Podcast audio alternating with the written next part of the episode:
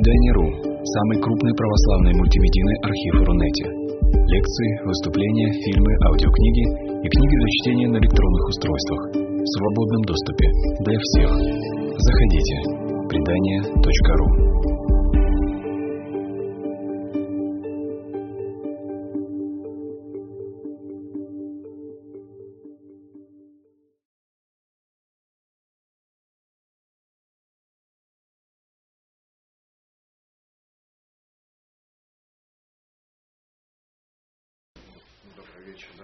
друзья. Сегодня начинаем такой небольшой цикл из нескольких э, лекций, посвященных старообрядчеству.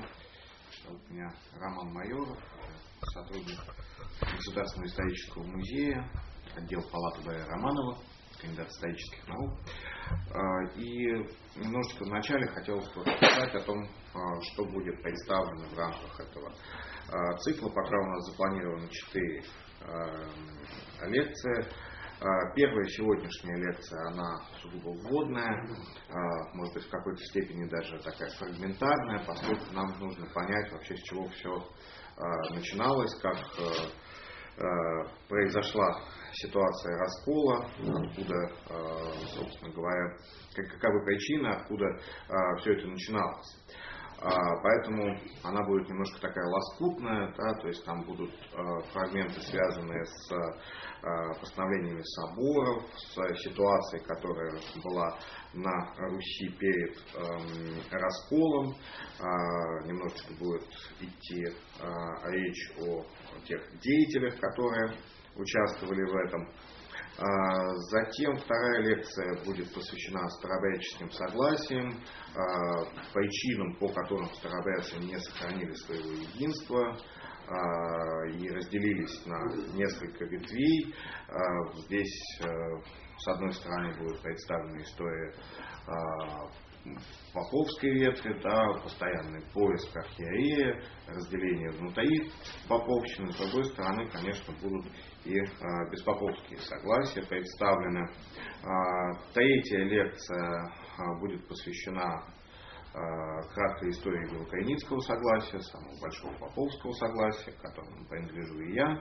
И, наконец, четвертая из запланированных лекций это краткая история единоверия, включая историю взаимоотношений между старообрядчеством и Русской Православной Церковью, проблемы диалога, проблемы понимания и непонимания а, в различные периоды, потому что ситуация менялась достаточно серьезно. И вот пока запланирован такой вот блок. Сегодня мы с вами поговорим о самом начале. Собственно говоря, стоит, конечно, начать с состояние русской церкви и в целом православной церкви накануне раскола. Если мы с вами обратимся к самому началу русской церкви, ну, условно к 988 году, э, к крещению Руси, то греки э, принесли нам богослужебные чины, которые соответствовали их богослужебной практике того времени. И со временем, конечно, Э, появилось достаточно много расхождений. А, это естественно, потому как э, э, любой, кто хоть немного знаком с историей литургики, понимает, что статичным богослужение быть не может, всегда появляются какие-то новые моменты. Ну, стоит хотя бы вспомнить историю храма Святой Софии, да, он это, наверное, храм, который в наибольшей степени из архитектурных строений повлиял на формирование богослужения еще византийской церкви, поэтому вот здесь мы видим, как постепенно складывался богослужебный чин, как формировалось византийское богослужение. Так, собственно, было и в других местах, пусть, может быть, не столь явно, не всегда мы можем понять, как это происходило. А, но а, важно отметить, что изменения эти, как правило, не носили революционного характера, а, то есть они порождались самой жизнью церкви. Их не вносили извне законодательным актом, они рождались из церковной практики. И э, в том числе это было и на Руси. Э, стоит вспомнить, что э, греки нам принесли студийский устав ну, в конце XIV, в начале XV века. у нас уже начинает практиковаться Иерусалимский устав, Этому способствовала деятельность двух митрополитов, Гаека Фотия и Болгарина, же, греческие традиции митрополита Киприана. В целом переход произошел гладко. Другой вопрос, что он не дошел до конца. То есть на русской практике он сказался, но не привел русскую практику к идентичности с практикой греческой на 100%. Все-таки различия сохранялись. И э, заметьте, что э, полностью э, чины не стали идентичными, не унифицировались. Э, развитие в данном случае было достаточно естественным. Сами э, по себе различия, они никогда не являлись э, поводом к полному разрыву. А, так, собственно говоря, было и на Руси, даже в период перед расколом, да, когда все прекрасно знали, что одни молятся по одному, другие по другому, но а, это создавало некую напряженность, но тем не менее а, не было прямым, прямой причиной раскола так, э, собственно говоря, мы с вами можем сравнивать сегодняшнюю служебную практику в России и э, в Греции, да, то есть возьмите э, практику своего храма, сравните с практикой греческой, если мы говорим о русской православной церкви, да, различий будет масса. Вот. Долгое время русские были верными учениками греков, но это стало со временем невозможно. И в первую очередь, конечно, здесь такой точкой разделения является Ферраро-Флорентийский собор. А, когда а, в июле 1439 года была заключена уния, признанная большинством а, гаеков, русский собор категорически не принял унии, да, несмотря на то, что а, митрополит Исидор а, подписал деяние, но уже вернувшись а, в Москву после первого же богослужения был арестован. Правда, власти а, великого князя Василия предпочли его со временем отпустить, дали ему возможность сбежать из России, дабы не обострять отношения, но было совершенно понятно, что э, Россия не принимает условия унии, и Русский собор категорически не принимает их вплоть до проклятия католицизма. Да, то есть того, чего, в общем-то, даже в византийской э, практике не было напрямую. Вот э, Петрушков в своем учебнике отмечает, что именно на Руси это проклятие э, состоялось. И э, Исидор э, карди... к тому времени уже не просто митрополит, а кардинал э, был э, отправлен в заключение. Конечно, э, существует до сих пор ряд вопросов относительно общения между русскими и гаеками в период э, униатства. Есть очень много историографических вопросов. Но фактом является то, что с поставлением митрополита Иона русская церковь становится автокефальной. А дальнейший отказ гаеков от унии уже не мог что-то серьезно изменить. Здесь а, гаеки формально не признавали независимости русских, но это не влияло на э, взаимное общение, потому что гаеки были э, в значительной э, степени зависимы финансово от э, Руси, и устраивать здесь публичный скандал было, конечно, просто им невыгодно. А, очень важным событием для формирования традиции русской церкви является, конечно, Стоглавый собор 1551 года а, при а, святителе э, митрополите Макарии и при Иване Грозном. И он принимает целый ряд постановлений, которые закрепляют чинопоследования, сохраненные на Руси. В частности, знаменитое постановление о том, кто не знаменуются двумя перстами, да, яко же Христос, тот э, да проклят будет. Э, обратите внимание, что э, здесь э, не три перста да, проклинается, как очень часто вот, в полемике начинают говорить здесь, а речь о том, что вообще кто не соблюдает формы двух перстов. Да, то есть немножко э, другая формулировка, которая при развитии э, может э, привести к иным выводам. Э, об этом мы еще будем говорить. Э, и э, когда в 1667 году гаические иерархи на Большом Московском соборе отменяли постановление Стоглавого собора, они автоматически как бы отойкались от той традиции, которая э, была признана многими святыми, которые участвовали в этом э, соборе, начиная с святителя Макая, заканчивая э, будущим святителем Филиппом да, и эм, другими святыми.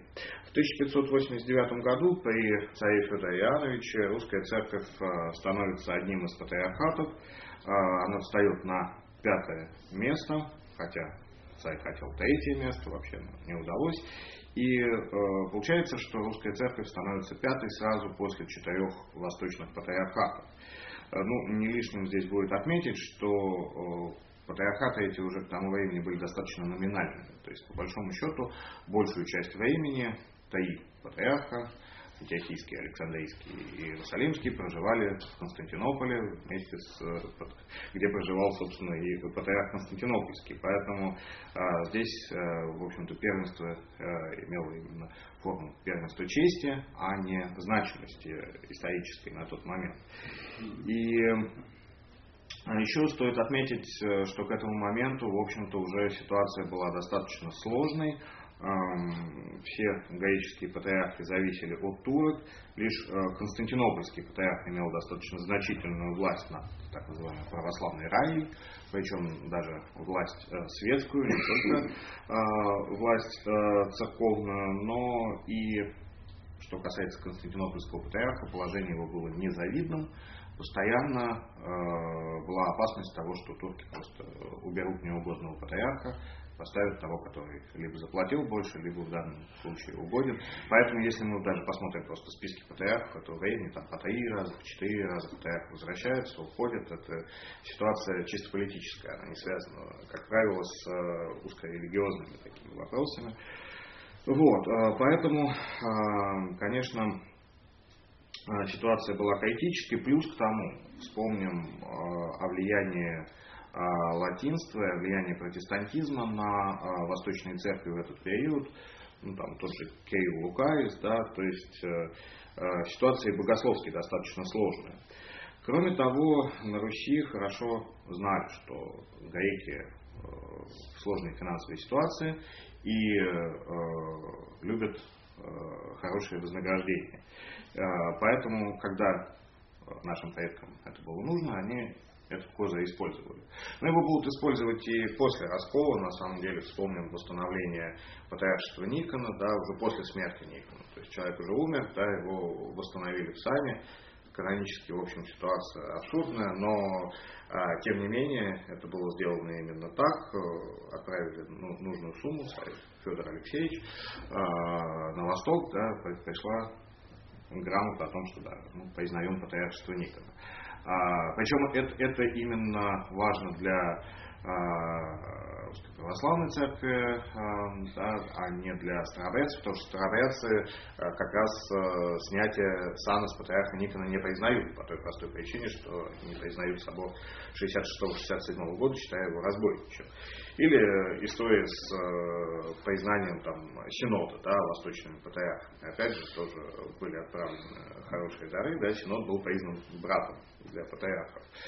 Вот, поэтому этим, этим пользовались и Кроме того, к этому э, периоду идея э, старца Филофея о Москве в Третьем Риме, это уже вполне крепко стоящая идеология, причем здесь нужно отметить, что обычно сейчас это пытаются сводить к какой-то политической системе, нет, в данном случае это религиозно-идеологическая система.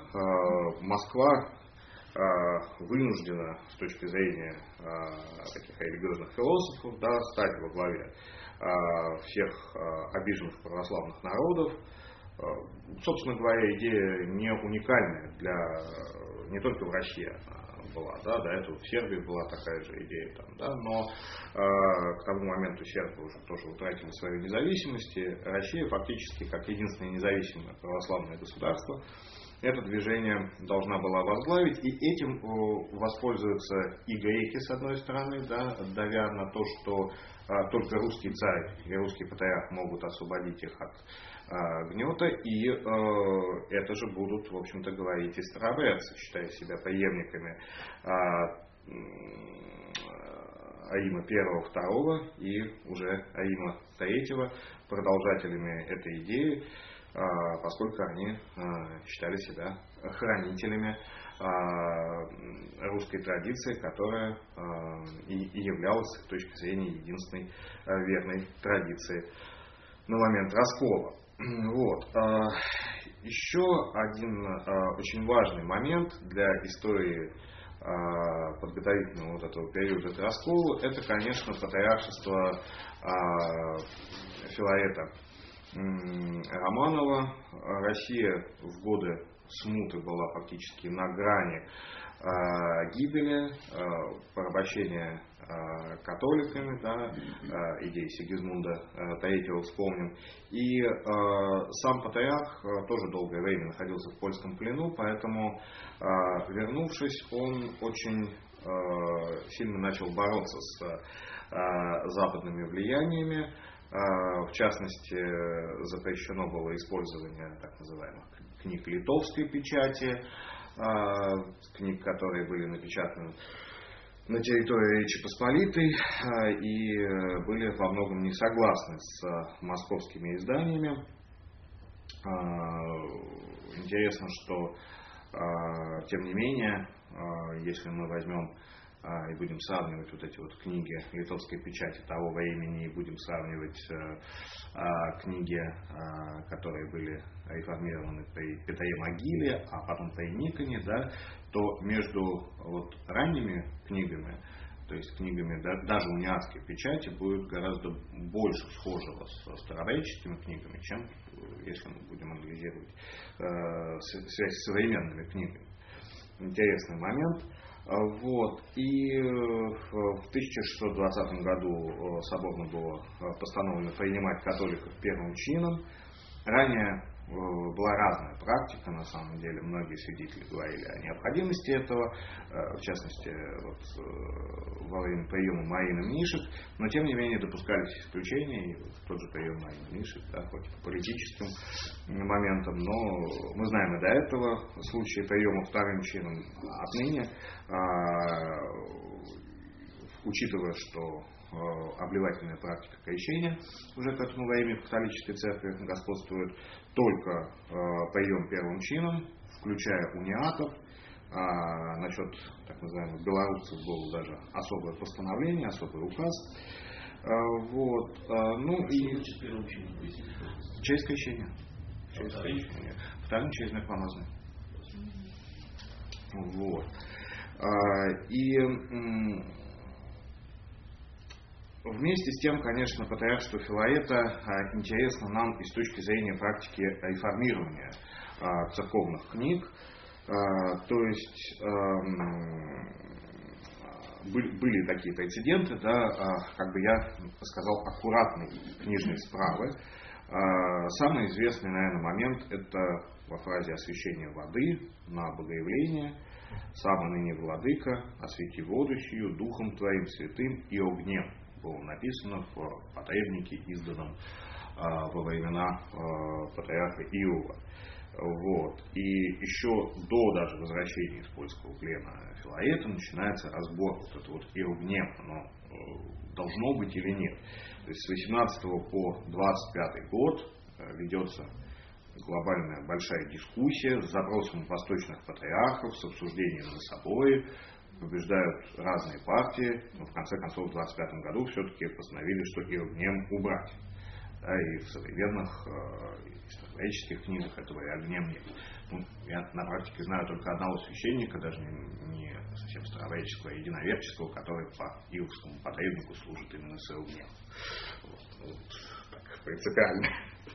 Вот. Эм, э, значит, в э, этот период, это 16-19 год, производилась сверка печатных служебников, э, исправление Таиоди, Актара.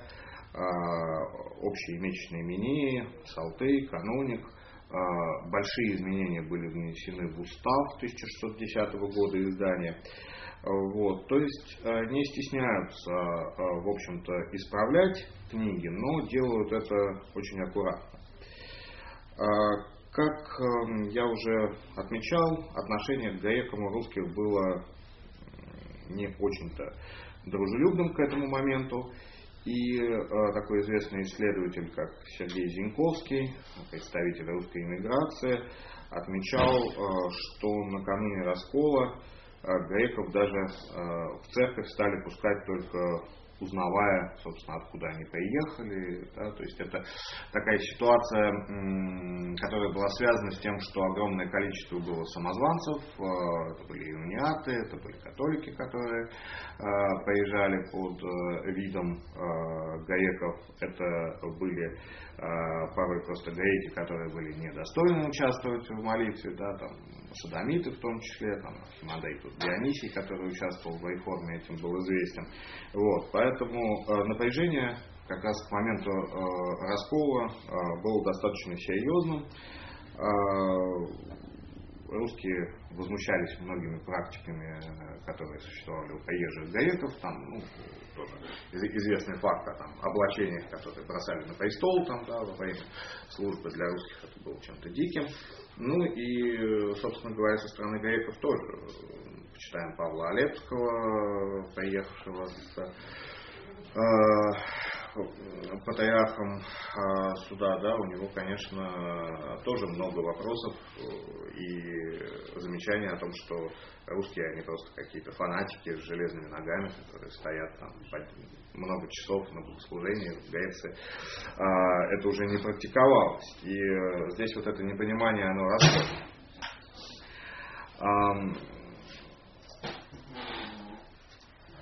Все это, конечно, приводило к э, такой напряженной ситуации, но нужно сказать, что и в русской церкви, конечно, были а, свои проблемы.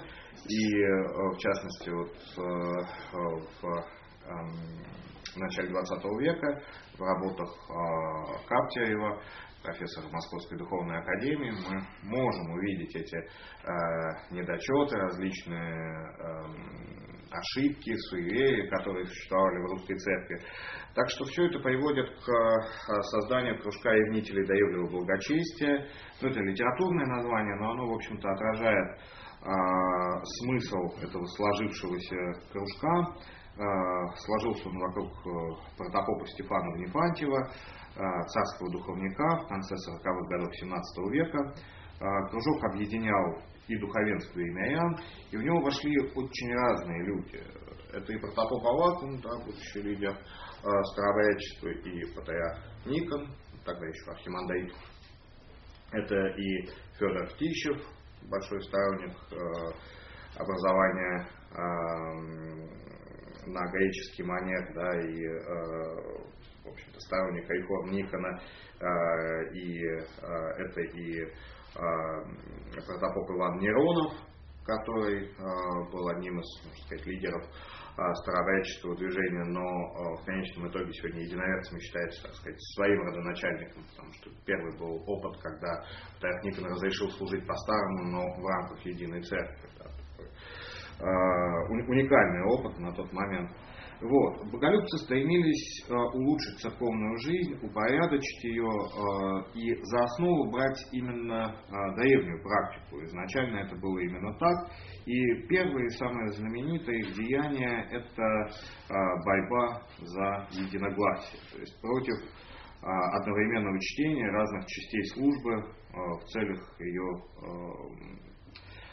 сокращения. Да, то есть сегодня ну, как бы более распространенный русской православной церкви это в общем, достаточно общепринятая практика, в старообрядчестве эта практика ну, периодически а, так или иначе допускаемая, да, это сокращение за счет э, того, что мы убираем какую-то часть просто богослужения, да, то есть мы что-то вынимаем.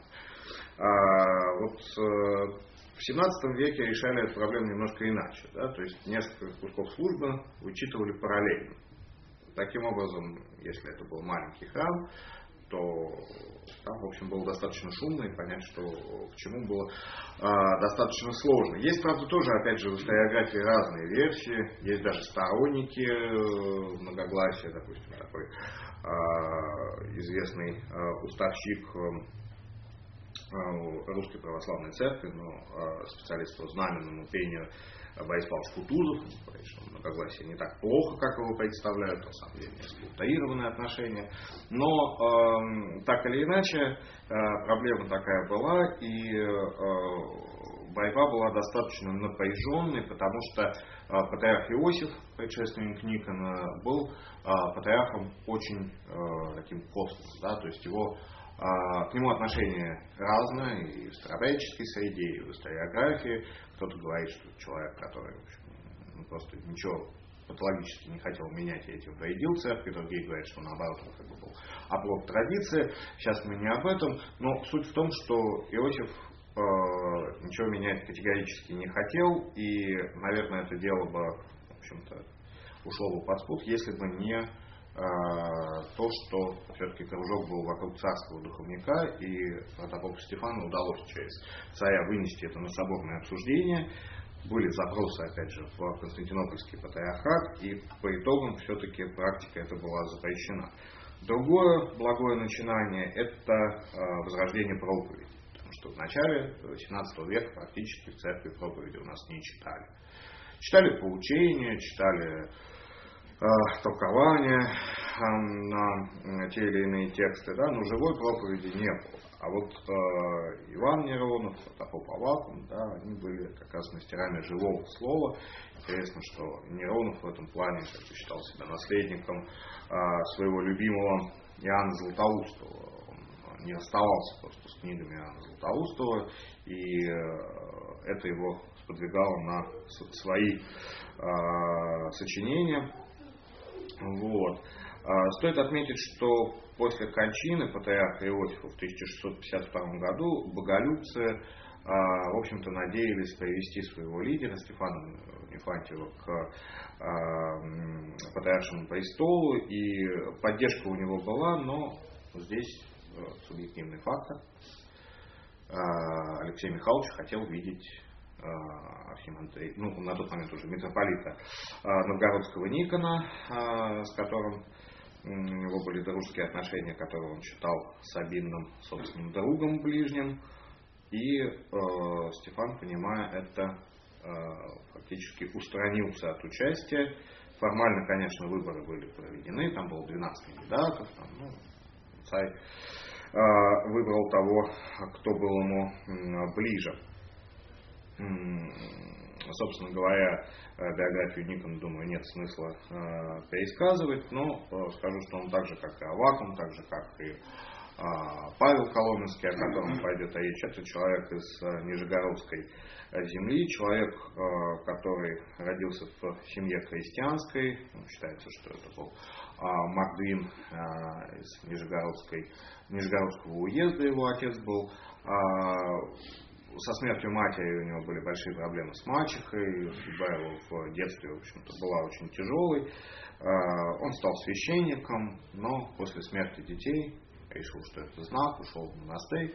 А, и а, вся его вот эта жизнь, там, конфликты в монастыре, об этом просто нет времени рассказывать, да, говорит о том, что человек этот был, безусловно, талантливый, волевой, убежденный в своей правоте и чрезвычайно конфликтный. Это э, ясно из э, его э, жизнеописаний, вне зависимости от того, от кого они исходят. И мне кажется, что вот в фильме «Раскол», в принципе, личность Никона показана очень хорошо, особенно вот эти вот первые кадры, да, вот именно психологическое его состояние, там, можем по-разному относиться к интерпретации исторической, но вот именно психологический портрет, мне кажется, воссоздан очень э, правильно. И э, вот э, именно такой человек, познакомившись с царем в середине 40-х э, годов 17 века, он получает неограниченное доверие Алексея Михайловича, становится, как я уже сказал, его особым сабинным другом. И карьера здесь просто э, такая э, быстрая, да, 1646 год архимандрит Новоспасского монастыря. Это не просто монастырь, это монастырь, где лежали первые Романовы, предки, собственно, династии Романовых, то есть это родовая усыпальница, это не просто место, куда там царь абы кого мог поставить.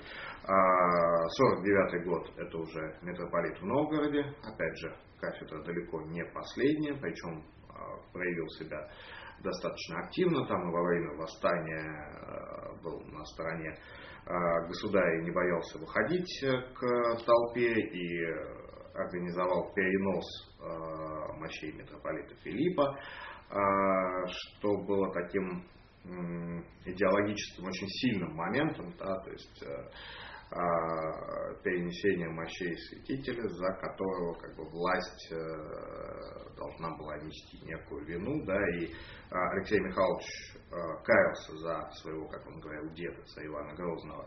Ну и 52 год это уже. А, если говорить о немножечко другом аспекте, да, о том, откуда вообще все эти идеи реформы пришли, то э, здесь следует, ну, конечно, нельзя говорить об, об одной какой-то причине, да, но откуда сама эта идея возникает именно в этот период. А здесь, э, по всей видимости, э, следует вслед за Зиньковским обратить внимание на э, приезд в 1949 году Иерусалимского патриарха Паисия. А, надо отметить, что Паисий а, был человеком, а, ну, скажем так, доверенным у Алексея Михайловича.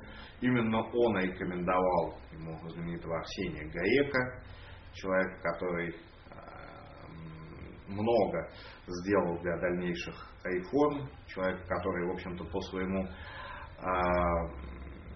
происхождению, по своей, по своей судьбе, скажем так, эм, был весьма сомнительным.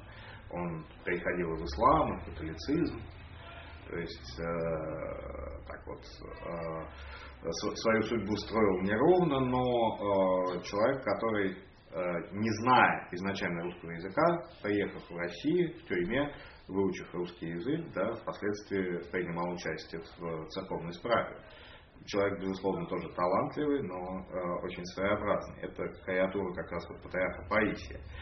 Так вот, э, э, понятно, что уже давно э, православное население в Речи Посполитой, в Османской империи смотрело на э, русского монарха как на своего своеобразного такого защитника. И здесь э, и Балканы, и Гаики, и православное население Речи Посполитой, они а, периодически к этой идее обращались. А, так вот, э, когда Паисий приехал а, в Москву, он уже имел контакты на эту тему с некоторыми лидерами этих групп, да, ну, сам представлял, понятное дело, Гаеков, но он успел переговорить с Богданом Хмельницким, и э, когда уже э, в восьмом году по пути в Россию он писал царю, что православное население Польши хотело бы иметь такого же царя, как и Москва. Э, вот. И Паисий, проезжая по дороге с Балкан через Украину, навестил Хмельницкого, вел с ним переговоры о возможности объединения православной части Польши с Москвой. И э, даже э, полковника э, казачьего с собой Силуана Мужеловского привез э, в Россию как дипломатического агента для переговоров по этому вопросу. Э, сам Паисий был горячим сторонником воссоединения Западной и Восточной Руси, да, то есть э, земель украинских с э, Московией. Он видел в этом залог э, увеличения влияния э, православия. И разумеется, что в первую очередь для него важным здесь было, что же будет, собственно, с Османской империей, как эм, можно власть турок в союзе с Россией преодолеть. Он распространял слухи о том, что со временем русские пойдут и освободят христиан от мусульманского ига. Вот, Цареградом владеть будет великий царь Алексей Михайлович, говорил он. И разумеется, что слухи эти вообще для русского царя, который тогда находился в весьма тяжелой ситуации, постоянные войны да, то есть бунтажный век, это очень тяжелый век для России, они, в общем-то, для русского царя были невыгодны, потому что с Турцией он в это время хотел дружить. Но с другой стороны, вот эта вот извечная э, гордыня, да, которая есть в любом человеке, она, конечно, Алексея Михайловича э, тоже в какой-то степени э, задела. И э, может быть, невольно, может быть, и по собственным убеждениям, Алексей Михайлович со временем все-таки начинает этим убеждениям Паисия поддаваться. Паисий, видимо, был хорошим психологом, умел красноречиво рассказать о том, как поисследуются гаеки в Турции. Вот. И, конечно, все это приводило к необходимости некой некого сближения между греками и между русскими. Паисий был знаком и с Никоном, тогда еще архимандритом Новоспасского монастыря. И э, надо сказать, что э, Паисию Никон очень понравился. А Никон, вот, видимо, как раз с этого момента начинает увлекаться э, греческой традицией. Все-таки Никон человек, безусловно, даровитый, да, но человек необразованный нашим таким представлениям. Да, вот, в отличие, допустим, там, от патриарха Филаэта, который знал даже латинский, что по тем временам было уникальным а, явлением а, для рубежа 16-17 века. Вот. И, а, конечно, здесь уже начинается такой контакт между греками и Никоном, и э, интересно такое упоминание, в прошлый, э, это Паисий пишет Алексею Михайловичу, в прошлые дни говорили с Архимандритом Никоном и полюбились мне беседы его. И э, Паисий спросил разрешения на то, чтобы почаще встречаться с Архимандритом Никоном. Э, ну, э, понятно, что э, Паисий э, открыл для Никона своеобразный такой новый мир, который для впечатлительного и амбициозного Никона стал действительно мечтой. Он говорил, что восточные патриархи, хотя и зависят от настроений турецких властей, но пользуются неограниченной властью над христианским населением. Отчасти это действительно было так, потому что очень большие у Константинопольского патриарха были полномочия, данные турецкими властями. А, вот. И а, Никону это было а, достаточно близко. Он был изначально человеком властным. Вот. Понятное дело, что если Алексей Михайлович станет императором Константинополя, то Никон, скорее всего, станет патриархом Вселенским. И э, это, в общем, опять же, такая мечта блестящая, а, которая а, для Никона становится на определенный момент его жизни, такой, если не задачей, но свет, светлой идеей.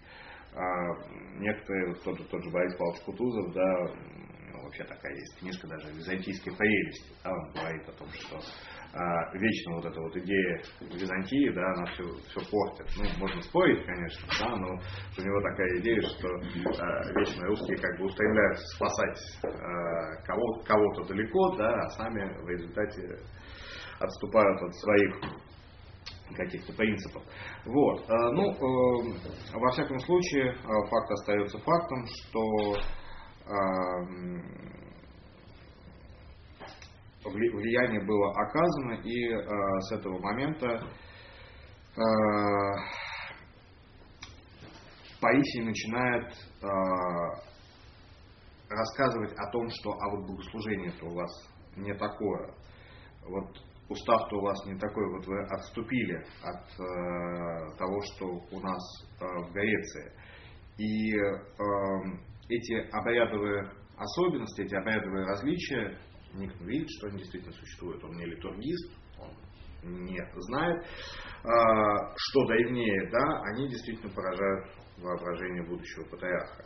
И в принципе, качественный анализ да, того, что эти традиции, которые были на Руси, они более древние, он был произведен только уже а, в конце 19-го, начале 20 века. Это там, Евгений Евстигневич Голубинский, это а, тот же профессор Николай Каптеев.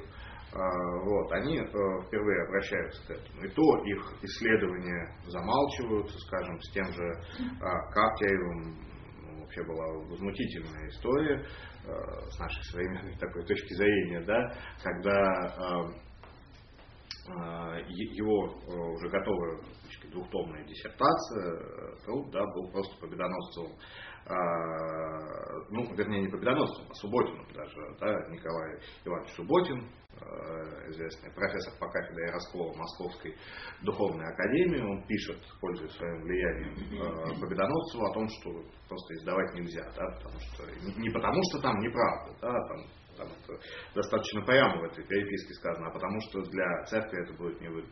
Да, то есть, вот, и э, книжка будет издана только уже в десятые годы 20 века, двухтомник. Тут, э, Патриарх Никон и царь Алексей Михайлович. Да. Ну, мы еще о книжках немножко поговорим в заключение, просто для а, представления, то есть огромный труд, который был заблокирован на пару десятилетий просто публикации в свое время. Вот. А, поэтому замечания Паисия о неправильности русского устава, они а, Никона задели и задели Алексея Михайловича впоследствии. Особенно, конечно, это было неприятно в свете того, что вроде как э, греческие патриархи, да, в частности Паисий, благоволят к русскому царю, но каждый раз указывают на эти расхождения. Казалось, что эти русские вот, нововведения и уклонения да, с точки зрения вот, э, э, греков в уставе как бы отдаляли русское общество, русских православных от возможного объединения с греками. А, еще более это было неприятно в свете политической ситуации, которая складывалась в связи с проектом объединения с а, украинскими землями. Да, дело в том, что на Украине уже а, была проведена реформа в 40-е годы. Митрополит Петр Могила, э, знаменитый, вот, он проводит э, реформу достаточно сильным таким католическим влиянием, общем, если посмотреть те чинопоследования, которые а, он вводит новые, да, они неизвестны были в а, традиции а, до этого. И получается, что в, на украинских территориях уже церковь приближена к греческой. Надо сказать, что Киевская митрополия в это время входит в состав Константинопольского патриархата. А с другой стороны, московская традиция, которая а, является другой. И на Балканах, которые находились под греческим влиянием, тоже традиция а, была в основном греческая. Ну, говорю в основном, да, там были определенные тоже отличия, но а, в частности Троепестие, да, было уже и здесь э, для Никона и для Алексея Михайловича, безусловно, э, возникала такая проблема, поскольку они доверяли грекам, э, а греки, в общем-то, считали это своей э, такой традицией, идущей от начала. Другой вопрос, что сегодняшние литургисты уже так не считают. И было решено провести очень серьезное такое исследование. Для этого э, на восток, на Афон и в другие места греческого Востока был послан э, монах Арсений Суханов, который хорошо знал греческий язык, э, занимал видное положение в братье Троицы Сергиевого монастыря. Суханов выехал на восток одновременно с патриархом Паисием и э, произвел там достаточно большое исследование. Э, он из Москвы поехал в свете Паисия сначала в Молдавию, потом Египет, Сирия, Константинополь, собирает литургические материалы. И летом 1650 года, находясь в Молдавии, он получает сведения Сафона о том, что там греческие монахи сожгли несколько богослужебных книг а, русской печати, в том числе Кириллову книгу, Псалты. И а, было это связано с тем, что в этих книгах указывалось, что креститься следует двумя перстами. То есть назревал в данном случае конфликт уже со стороны греков, которые не принимали русской традиции. Хотя э, для нас понятно, что э, на сегодняшний момент, да, что традиция двуперстия, она является более древней.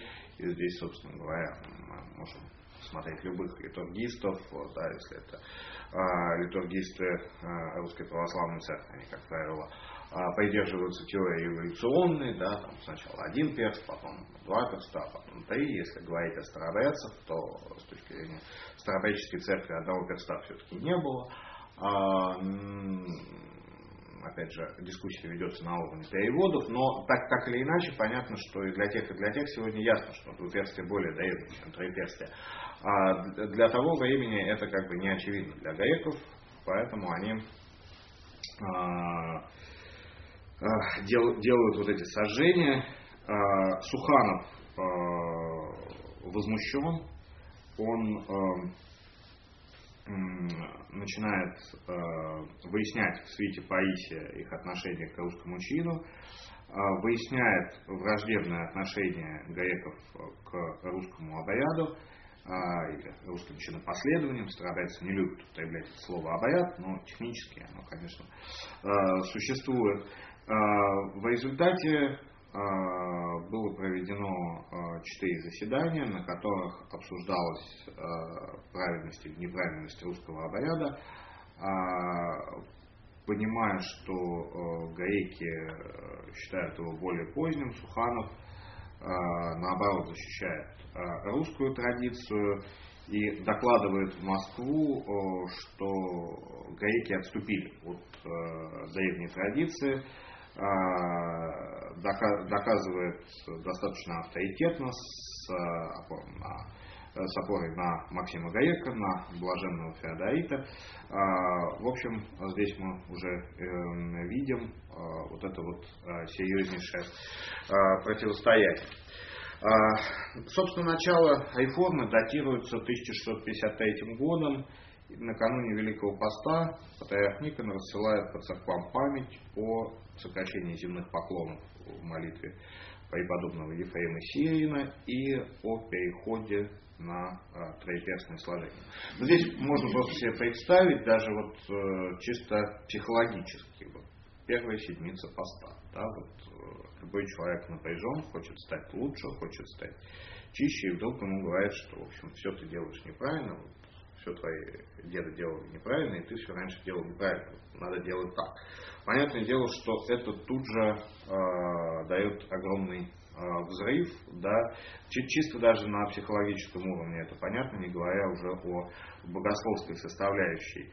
Э, представим, что сегодня нам кто-то там э, заявит вот так вот, а это, что завтра пятью перстами нужно креститься. Да, сразу, сразу будет а, огромная оппозиция.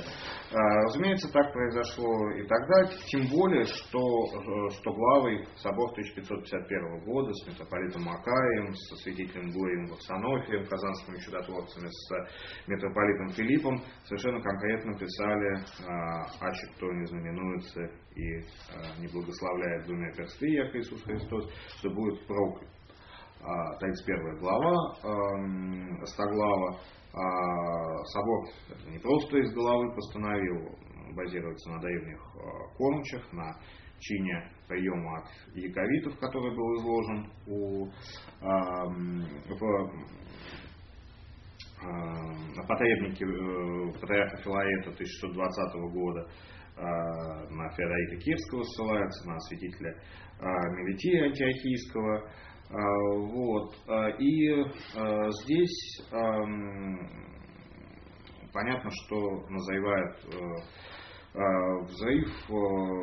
Протопоп Казанского собора Иван Неронов удаляется в Чудов монастырь, молится неделю и слышит голос от святого образа во имя Пресвятого страдания подобает вам неослабно страдать. Он передает это а, всем сторонникам. И а, здесь мы видим уже начало прямого противостояния а, нейронов, Авакум и другие а, пастыри уже прямо обличают а, нововведение а, Никона, Никона, с которым, заметьте, они, кружки, ревнители Даевлева благочестия были вместе, а, пишут бумагу царю, бумага передается Никону, начинаются репрессии. А, первым был Лонгин Муромский, его а, пытали. Далее Иван Неронов, его заключают в Спасский монастырь, потом в Симонов, били, в результате сослали на Кубинское озеро в Вологодский уезд – а, так как он там продолжал проповедовать э, и э, требовал созыва нового собора, то а, Никон отправляет его вообще в Кандалакшу, в монастырь. А, Даниил Костромской, его остерегают, тоже протопол, да, истязали в чудовом монастыре и в результате замучили до смерти в Астрахане. Вот. Ну и, конечно, первое страдание протопопа Авакума, который был взят у Неровного дома, где он в то время жил. В цепях его доставили в Андроников монастырь, посадили в темницу, мучили голодом, издевались. А Авакум здесь был смирением, говорил, что Бог их простит. Никто зло а сатаны лукавого, как, ну, как он сам об этом свидетельствует в своем житии. В результате он отправляется в Сибирь, сначала в Тобольск, там было еще ничего, потому что ему разрешали служить там, и, собственно, видя, что а, это не приводит к а, смене взглядов Авакума, его отправляют в Енисейск, как раз в прошлом году был на месте, где он а, содержался, и затем знаменитое путешествие в Даурию, 10-11 лет примерно все вместе это занимает путешествие. Э, ну, там получается, что в 62 году уже его царь призывает обратно, но два года еще нужно было ехать обратно. Так что, в общем, понятно, что э, хоть стало и полегче, но мучения продолжаются. Это только те, кого взяли в 1653 году, да, то есть это еще до всяких обсуждений на соборах, там, до вообще, э, каких-либо споров по этому поводу. Второй момент это, конечно, исправление книг. Да, вот мы пока в основном все-таки э, касались вопросов, э, э, которые связаны были с стороной обрядовой, хотя это еще только начало, да. Так вот, Никон понимает, что долго на таком вот своем авторитете, на своей индивидуальной власти э, может э, и не сможет он продержаться, да, пока царь ему доверяет, да, но дело в том, что тоже Протопоп он тоже э, имел огромный авторитет у царя, и все-таки Алексей Михайлович ну, в какой-то степени курировал деятельность кружка ревнителей Даевлева благочестия, поэтому он начинает действовать более аккуратно и все-таки начинает э, опираться на э, соборы в марте 1655 года. Э, под давлением Алексея Михайловича, который тоже осознавал э,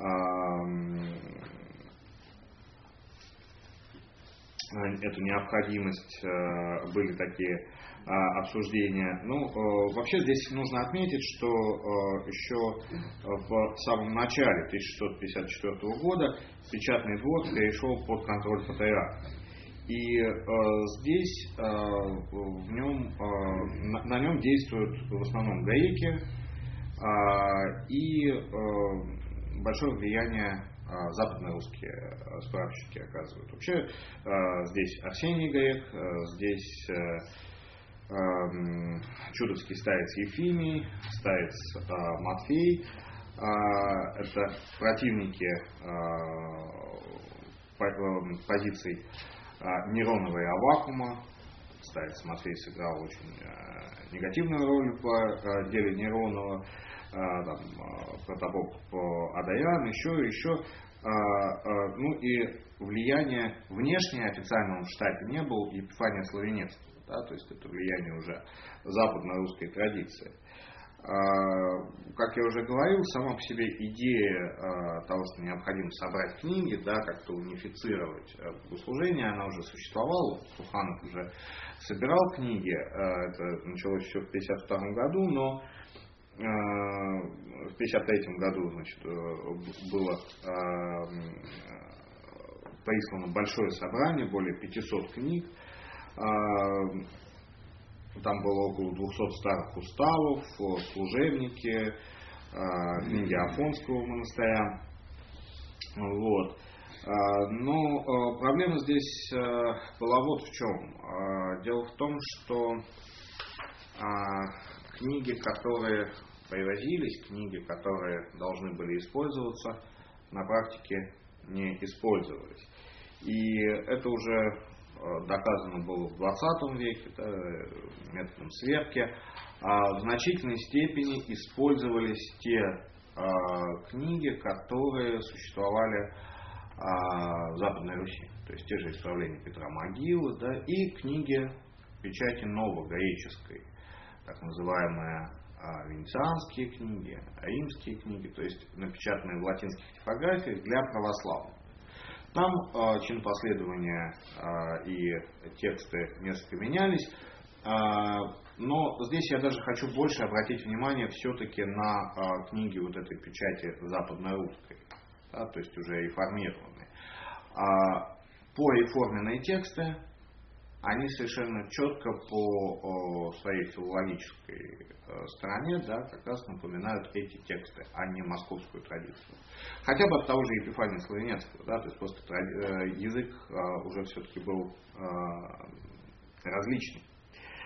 А, там какая-нибудь грамматика Сматаицкого да, в качестве образца применялась на Руси, еще этой ну, в Московской Руси, я имею в виду, этой традиции еще не было.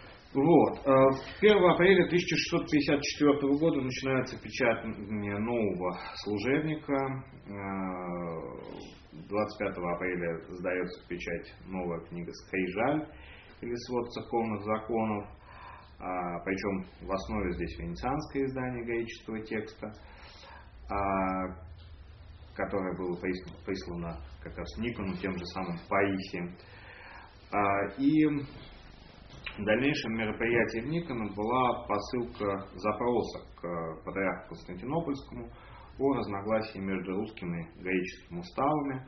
Э, Причем эм, Никон э, выставлял своих противников врагами всего греческого, то есть такими мятежниками, которые выступали за что-то новое. Вот это э, очень негативно его характеризует, но здесь есть совершенно независимые источники. То есть, допустим, тот же Павел Олепский пишет о том, что эм, его отцу, да, патриарху, э, Никон представлял Неронова в качестве э, некого такого злодея, который э, вот, где новые чины хочется вести, да, новые, и именно в качестве еретика некого. Вот. Эм, Э, в марте 1655 э, года э, публично Никон выступает против старого русского крестосложения и так далее, и так далее, и так далее. То есть, ну, если так, может быть, даже пройтись по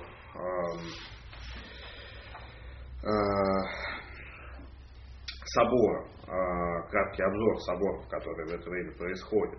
1654 год Никон выступает с речью, которая а, позже вместе с соборным деянием была издана в предисловии к служебнику 1655 года и э, в предисловии к Скайжале в 1956 году.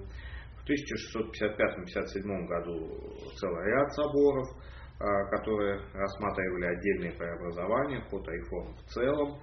И это собор в марте 1955 года, там было сравнение книг Суханова с древними славянскими и греческими книгами, которые, как мы видим, впоследствии, в общем, не применялись практически для сверки, то есть тезис был провозглашен один, да, а на практике а, все было иначе. А, декабрь 1655 года а, вопрос об освещении воды только один раз в сочельник Богоявления. Затем а, в а, январе-феврале 1956 года а, деяния на Ивана Неронова а, и антиохийский патриарх Макарий III, Септар говорил, и Никейский э, митрополит э, Григорий проклинают двуперстие, первый прецедент официального такого проклятия. Затем в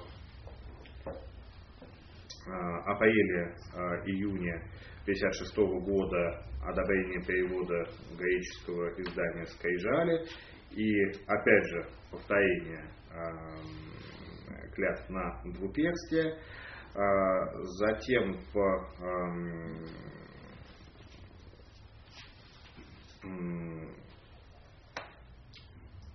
мае 1956 года собор, а, который отменяет э, повторное крещение католиков, да, то есть признание католического крещения.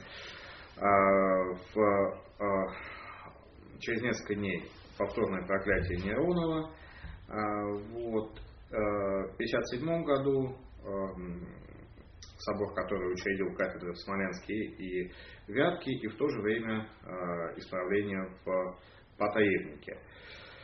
Э, вот. Ну, еще раз повторюсь, что анализ этих текстов показывает, что, к сожалению, правка а, велась а, не по тем текстам, которые декларировались. Очень скоро это было выявлено. Вот. Значит, что является таким, такой один из важнейших моментов, связанный с вот этими соборными исправлениями. Да, здесь, конечно, важен конфликт а, в рамках а, первого а, собора, связанный с позицией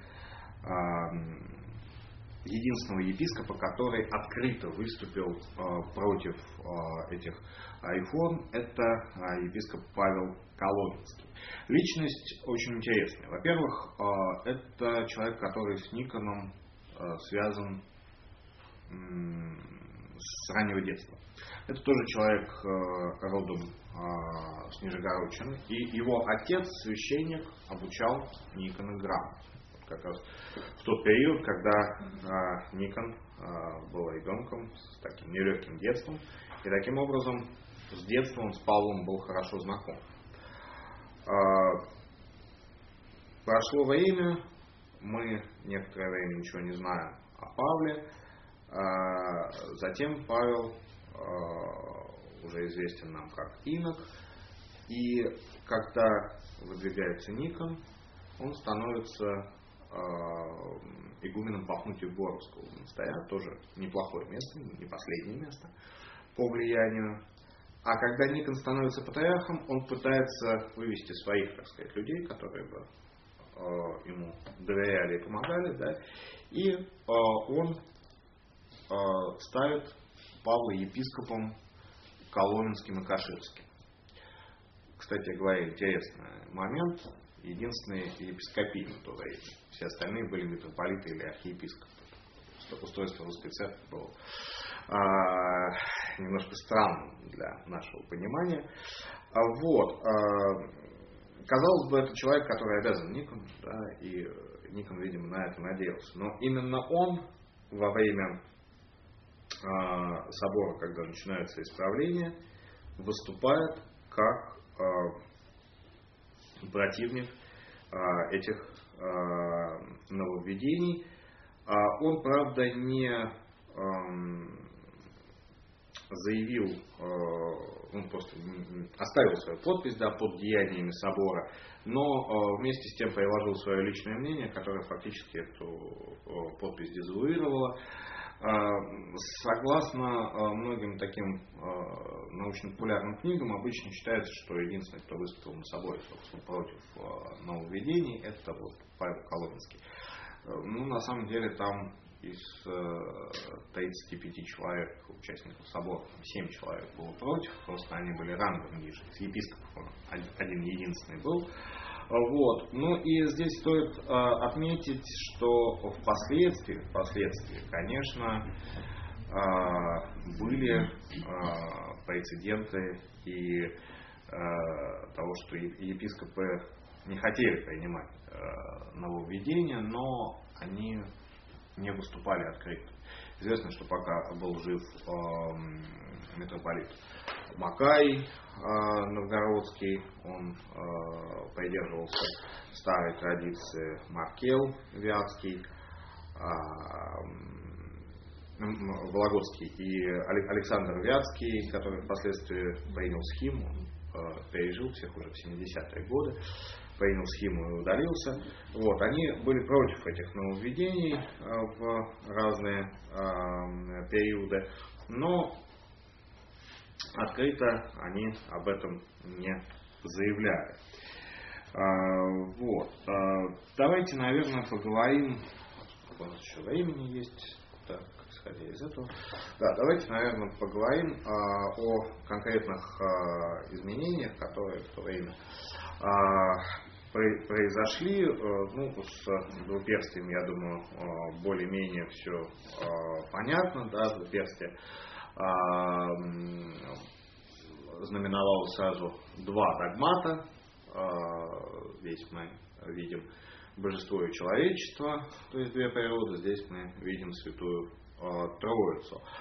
Ну, собор достаточно так серьезно впоследствии обосновал а, изменения, которые а, произошли, а, заявил, это уже собор 66-67 года, заявил о том, что где пальцы здесь вот неравные, поэтому получается Святая Троица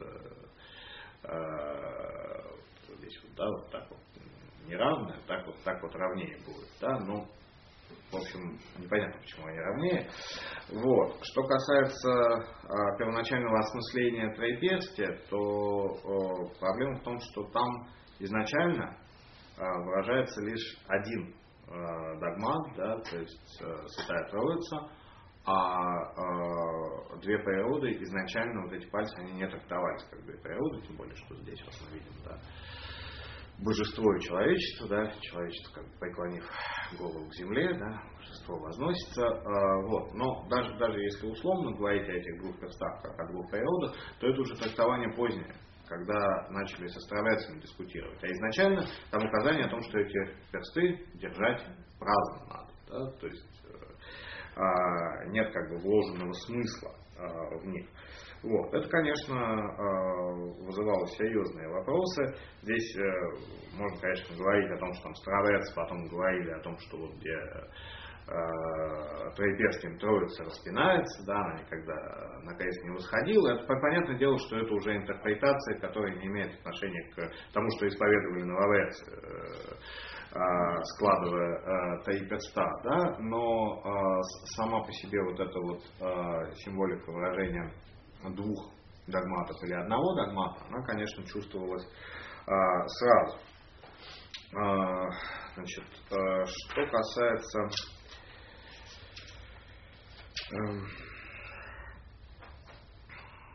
дальнейших изменений, а,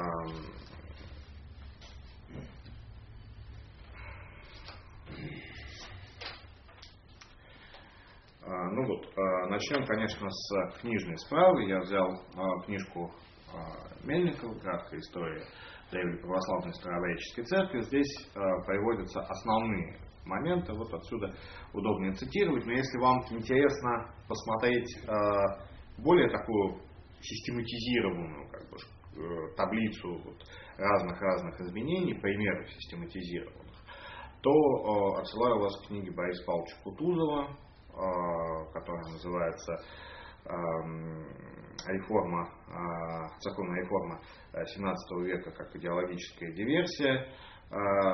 Там вот именно в табличном варианте, причем показано, где текст изменен в худшую сторону, где изменений ну, фактически не произошло. те редкие случаи, когда, в общем, имело место быть некое исправление, которое соответствовало там, ну, потому что понятно, что значения в книгах были, да, то есть э, здесь никто с этим не спорит. Там можно, можно все это проследить. Мы сейчас поговорим немножко о таких а, важных а, моментах. Ну вот, например, в чине крещения по старым книгам священник читает – запрещаете дьяволе, Господь наш Иисус Христос, пришедший в мир и вселивайся в человека. А, здесь понятно, что ясно, что дьяволу запрещает Господь. Да? Но текст, который был принят новый, запрещает тебе Господь дьяволе, пришедший в мир и вселивайся в человека. Да? То есть э, явное смысловое непонимание, то есть, по всей видимости, происходящее от того, что гаити не до конца знали русский язык. Текст, кстати говоря, сейчас поправлен обратно, то есть его уже не используют в начале 20 э, века, там еще был такой текст тоже, да, а, же тему молимся Тебе, Господи, ниже да снидет скончающимся э, дух лукавый. А по новым книгам было ниже да снидет скончающимся, э, молимся Тебе, дух лукавый. Да? То есть переставлен э, совершенно ситуация, понятно.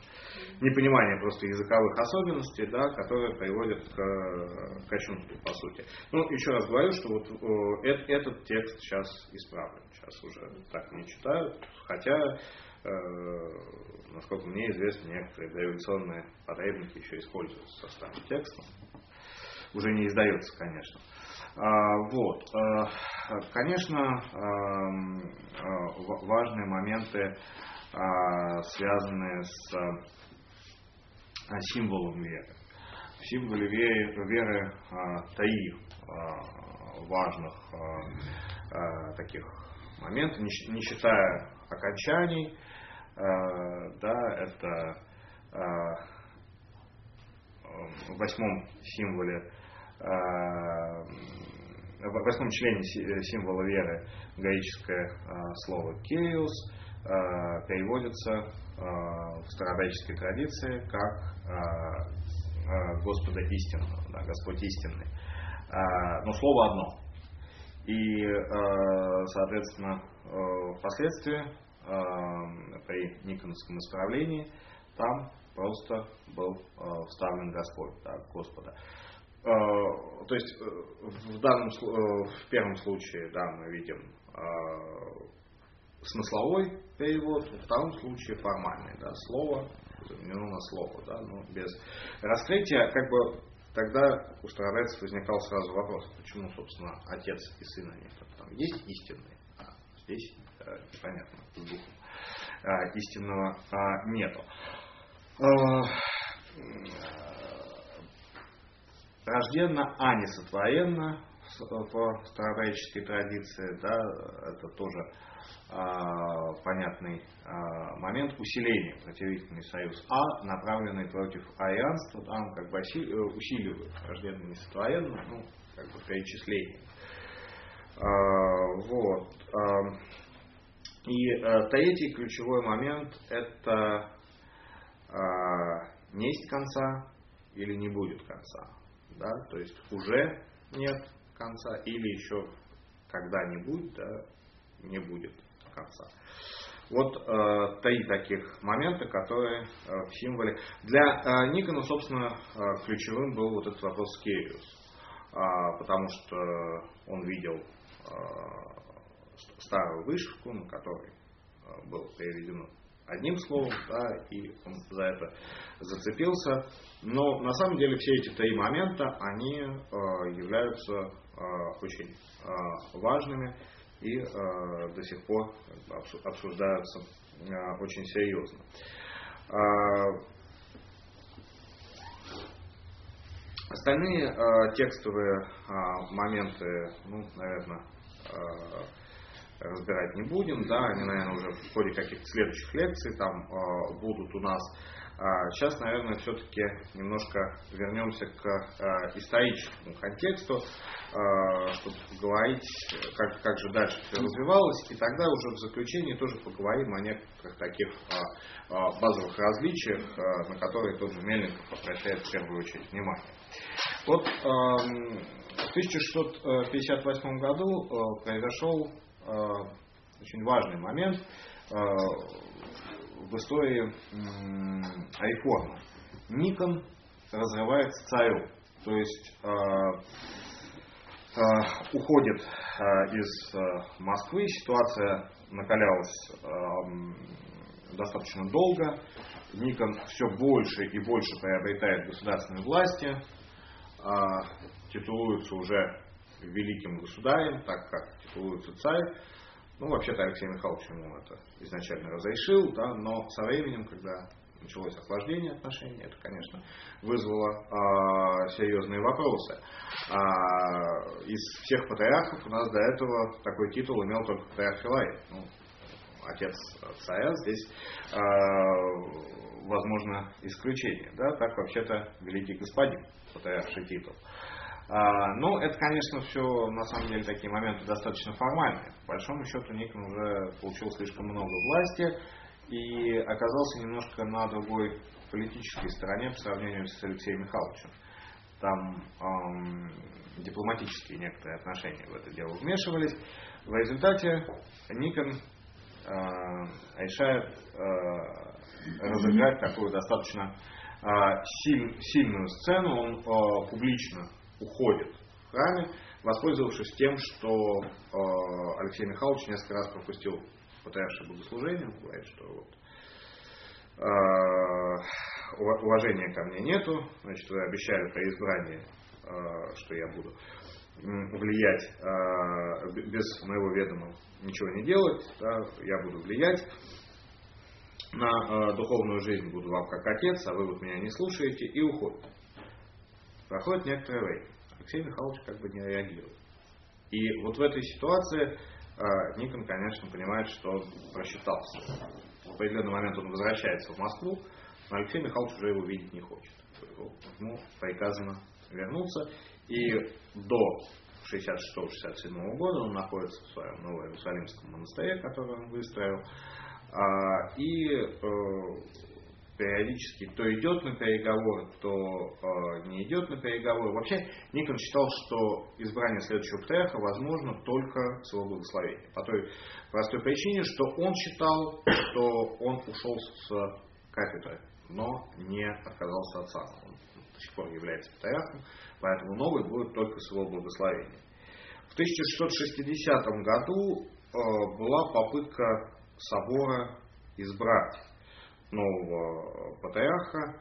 А, но Епифаний Славенецкий объясняет собор, что вообще так не делают, что в православной практике нужно тогда либо с Никона снимать сам, да, либо благословение Никона. Никон тоже э, не сидит сложа руки, он э, представляет целый список претензий, э, и дело принимает такой затяжной характер, фактически неразрешимый. Сдвиг начинается только после того, как в Москву приезжает очень интересный персонаж, э, митрополит Гасский Паисий Легаит.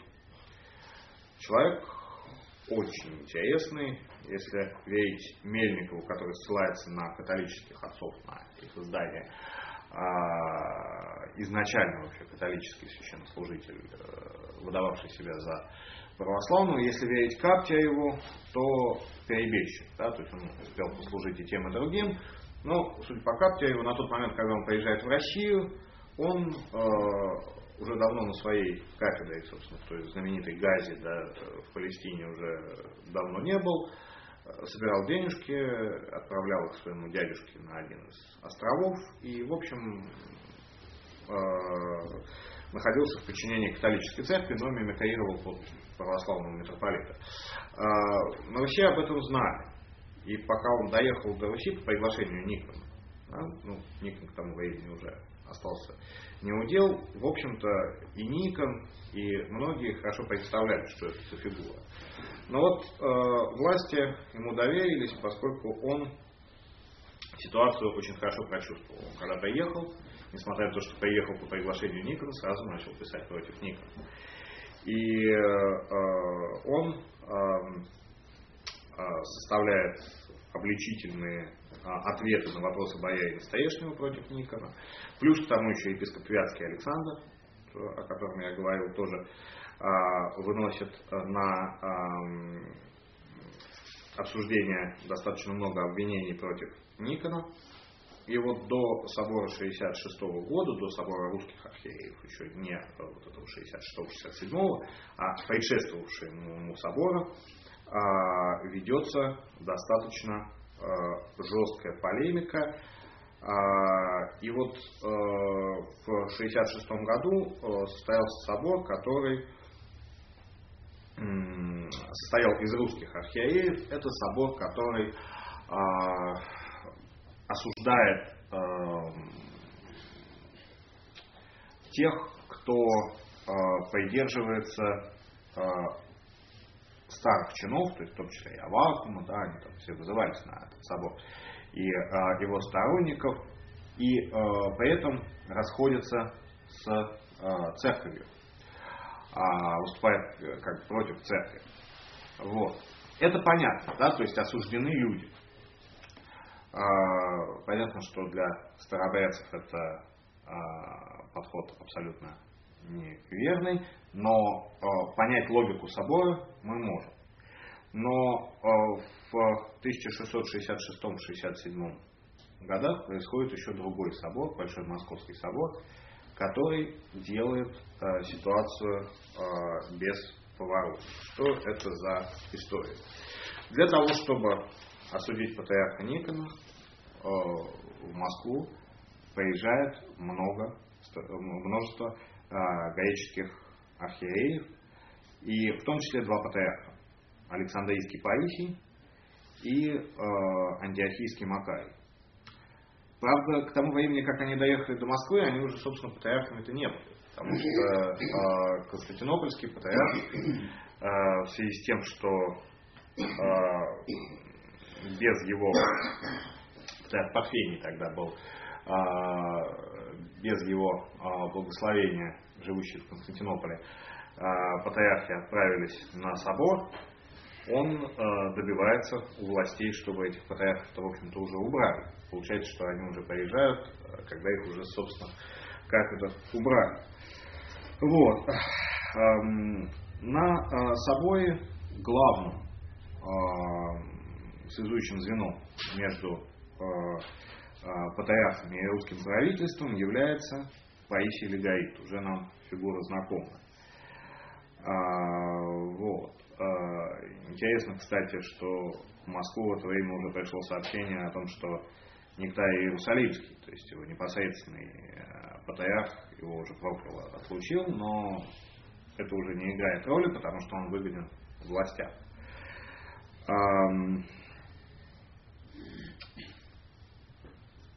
крайне э, щекотливом положении находились некоторые из э, русских архиереев. Ну, например, Иларион Рязанский и Павел Сарский, то есть Сарай, ну, бывшая Сарайская кафедра, э, который на тот момент был местоблюстителем Патриаршего престола. А дело в том, что они эм, целиком разделяли взгляды Никона о превосходстве священства над царством. Вот. Но при этом они э, находились на э, стороне властей. Получилось так, что в результате в конце собора они, с одной стороны, как бы против Никона там выступали, да, с другой стороны, к концу собора и Павла, и Илариона временно запретили в служении. Э, вот. Эм, получалась такая противоречивая ситуация. А, итак, я уже сказал, что русский поместный собор а, занимался а, проблемой Никона и проблемой старообрядцев. И вот по поводу Никона он постановил, что ну, достаточно умеренно так, осудил патриарха за самовольное оставление престола, паствы, и внесение смуты в русскую церковь, определил, что бросив без достаточного повода свою кафедру, совершил э, преступление, автоматически лишился патриаршей власти, но его не унижали, ему оставили сам на покое и представляли Таиф, ему предоставили Таиф э, монастыря стратегиальных, с которых он мог, понятное дело, кормиться, вполне нормально жить. Э, вот. То есть э, здесь получалось, что авторитет не затронут, вот. И э, единственное, что он должен был гарантировать, что без разрешения царя и нового патриарха он не будет приезжать в Москву, чтобы смуту не выносить. Вот. А, потому что русский епископат, ну, все-таки был с ним связан. А, теперь же ситуация была а, несколько другой, когда а, поехали а, патриархи греческие, а, здесь э, уже э, ему не поздоровилось. В конце 66 года, э, в декабре, его дело разобрали всего за две недели. Греки, которые были поддержаны лишь частью русских епископов, решили лишить его епископского сана, ставили ему вину как раз вот это учение о превосходстве священства над царством. А, в отличие от э, русских архиереев. И а, в результате с него а, сняли клобук, сняли все это патриаршие отличия. Он был низведен до обычного монаха. Макарий Антиохийский лично снял с него клобук по ноге. И много ему было высказано, после чего его отослали в Ферапонтов монастырь. Ну, как я уже говорил, через некоторое время все-таки э, Никон э, был переведен в более благоприятные условия. Ему направлялось хорошее содержание, хороший стол. Но в ссылке он был фактически до своей смерти. То есть царь э, Федор Алексеевич его освободил буквально накануне его смерти. Он умер по дороге под э, Ярославлем и восстановили его в патриаршем достоинстве уже э, после его смерти, то есть, э, в общем-то, достаточно сомнительным способом. А, вот. На патриарший престол был избран новый патриарх, им стал Архимандрей Теосав из Троиц-Сергиевого монастыря. Это уже был человек престарелый, и он, в общем-то, особенно так, не, не отличался в делах а, реформирования. А вот что касается э, следующего патриарха, да, Иакима Савелова, там э, это, конечно, фигура особая, но это мы уже, когда будем говорить о делении на согласие, тот был отставной военный и говорил, что нет старой веры, нет новой веры, есть вера государя там уже э, начинаются четкие репрессии. Э, репрессии, как вы поняли, проходили э, все это время, да, хотя вакуум и вернули, как я говорил, после этого он э, был отправлен вместе с своими союзниками, но об этом мы будем говорить отдельно, э, далеко на север, в Пустозерск, э, где э, мученическая кончина постигнет его уже в 1982 году, то есть э, через много лет уже после этого собора.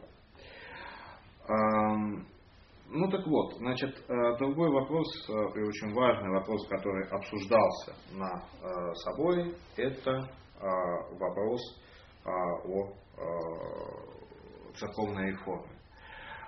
Собор полностью признал все проведенные церковные реформы, э, переход на греческую традицию, и принимает э, совершенно эм, беспрецедентное решение, которое э, перечеркнуло возможность дальнейшего диалога. Да, если до этого периодические контакты, тот же Неронов, да, вот, мы говорили, что он все-таки остался в общении с э, Никоном, да, и с и, его преемниками, да, а после, после вот этого решения уже говорить о каких-либо контактах не приходилось возможным.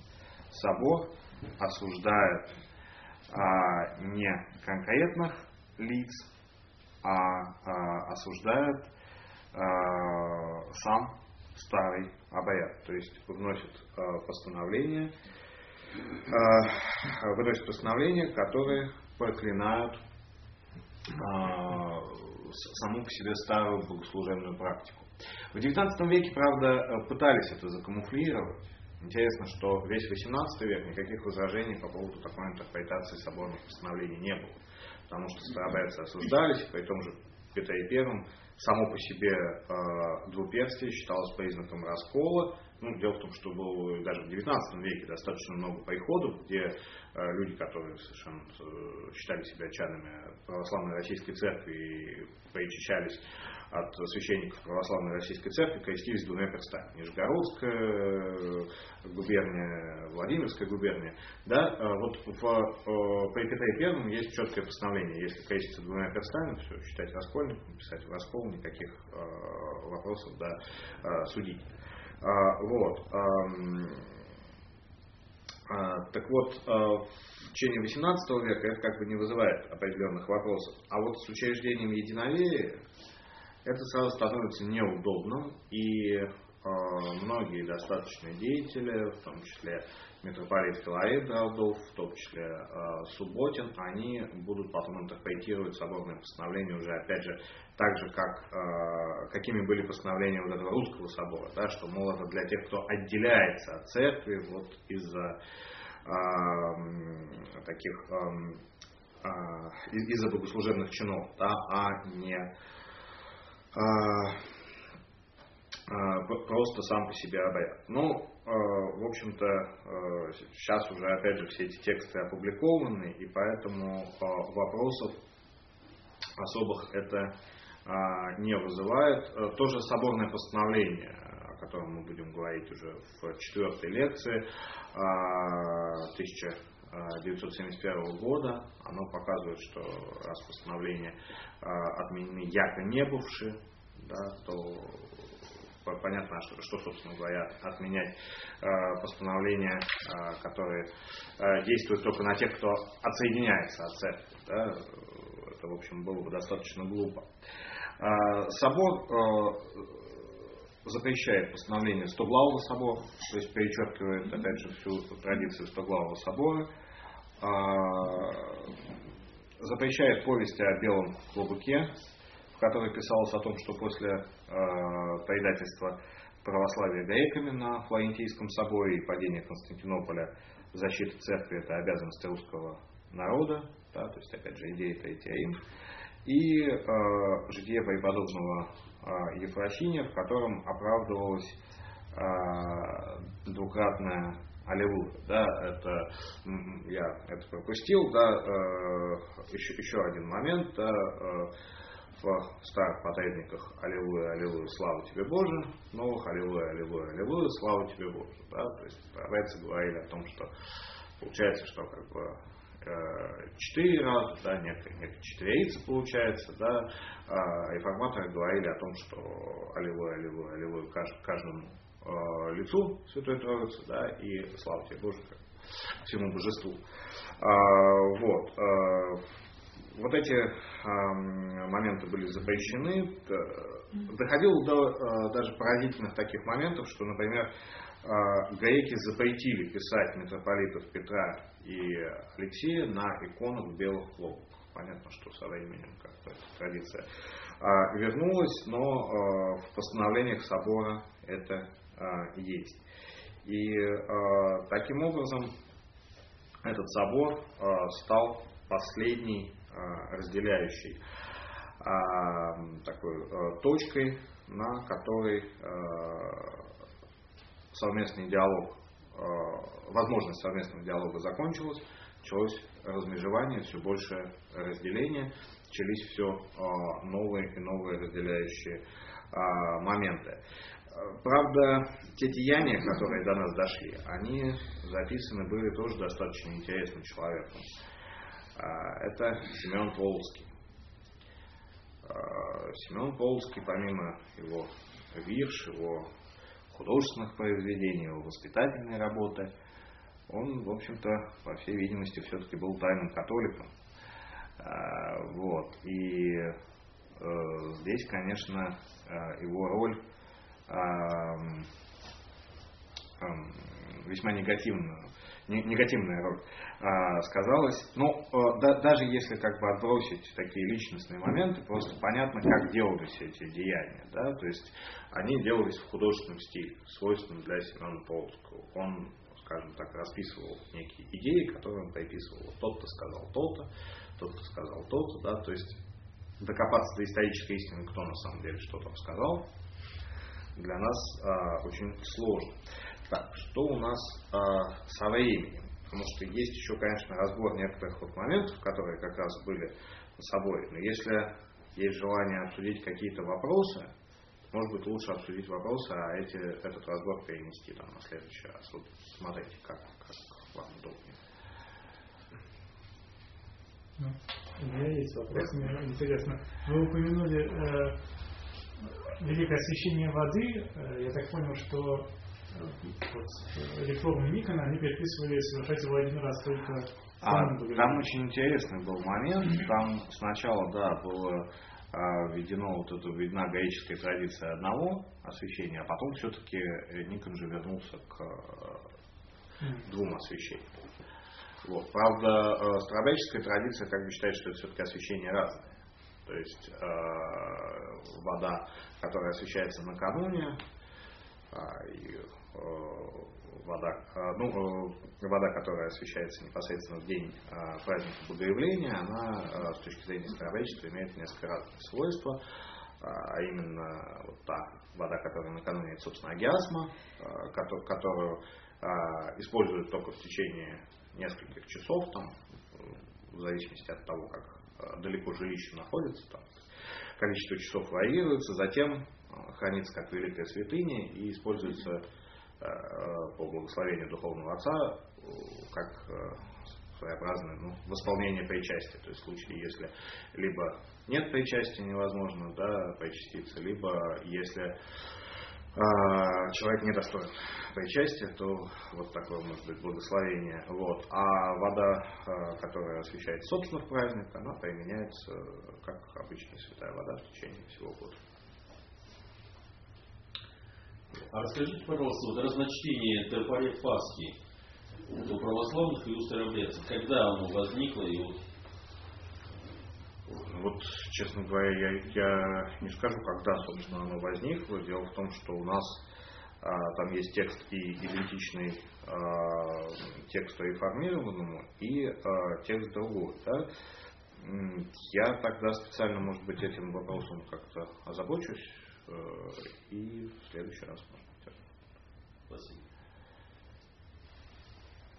Вот по поводу троеперстия, сохранились ли какие-то сведения, откуда вообще оно берет свое начало? И не явилось ли это результатом какого-то латинского влияния или это внутри византийской реформы? Вот это очень сложный вопрос, потому что есть упоминание о том, что у латинян действительно было некое троеперстие, но вот все-таки таких изображений, где бы у них было троеперстие такое, да, нету. Все-таки, возможно, это вот такое троеперстие. Поэтому здесь сказать точно невозможно, так же как хронологически непонятно, когда все-таки троеперстие утверждается в греческой церкви. Ну, Каптия стоит примерно на 13 веке, но это, в общем-то, достаточно э, большой вопрос.